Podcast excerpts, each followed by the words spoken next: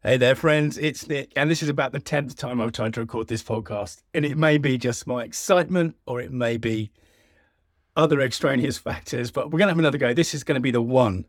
I am excited today because I've just been watching the the launch of Starship, which is the biggest rocket ever to be launched off planet Earth. This is, of course, SpaceX's latest experiment. Let's call it an experiment. And I should say, I guess at the start, I'm not a fan of Elon Musk he seems like a dick to me, but I can't help getting excited about space. You know, just to age myself entirely. I was born right at the end of the 1960s. So a few months after December 1969, this was a few months after Neil Armstrong and the crew had landed for the first time on the moon, and he'd said his famous words about, you know, one big step for mankind. And actually, I, I, this is going right back in my memory now. I'm dredging this up, but I'm pretty sure that Apollo 17, which was the last of the Apollo missions to land on the moon, was on the moon on the day I was born, the 14th of December 1969. And whether that's right or not, I'm pretty sure it is, but whether it's right or not, I grew up in the 70s and I was I was fascinated by space. I was sort of obsessed by rockets and spacesuits and alien life and all of that, the science fiction stuff that came out later when I, as I grew up a little bit, it came from that kind of place. I remember I used to read a series of books about an astronaut called Scott Saunders, which was written by a very famous um, UK astronomer, Patrick Moore, or at least he said he wrote them. They may have been ghosted. But I was just into all of this kind of stuff, and that was all about moon bases and things like this what Musk and SpaceX are doing is they're preparing the way for, well, effectively for interplanetary travel. I mean, his ultimate goal, I think, I believe, is to get to Mars. And the, the SpaceX, the, excuse me, the Starship, the rocket that's gone up today, and unfortunately it's blown up, but, you know, is going to be the vehicle for that. And I think, aside from just the fact that I find it interesting, there's a lesson here. It's a, it's a very simple lesson, but it's the lesson that I've talked about a few times over the past few weeks.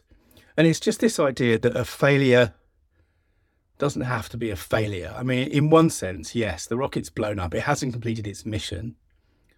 But then we also have all of the stuff that's been learned from what's gone on today. And it, what's interesting to me is that that you know, well before the launch, SpaceX was saying that they would consider anything that didn't destroy the launch pad, they would they would consider a success, which is sort of extraordinary when you think about it and it just shows you how far, how close they are pushing the the science and the materials and the tolerances of the materials and how far they are pushing what we know.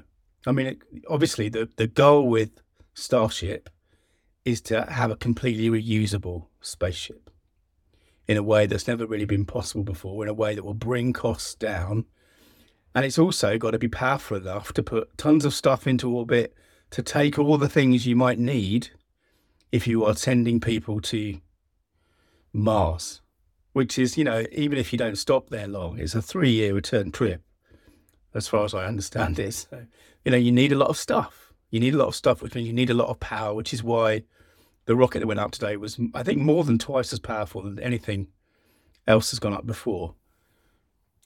And the key thing is this idea that, that when we reach for things that are outside our grasp, you know, this perhaps in the stories we would always make it, but in real life, we don't always make it, but we do always learn. And of course, what they've been collecting on this mission today, on this this rocket today, is just extraordinarily valuable information about what works, what doesn't work, what went wrong, what was unexpected, and all those kind of things. And of course, the rocket did fly. It did clear the launch pad. It did go up for a couple of minutes before there was a problem. What didn't work was that the top stage didn't separate properly from the bottom stage, and uh, and after that, it, it couldn't really cope. But I do. I just want to. Yeah, I want to use this to just remind us all that you can make mistakes, you can push too far. I mean, you and I, we're not working with billions of dollars. obviously. But the fact that we might fail shouldn't be the reason not to try.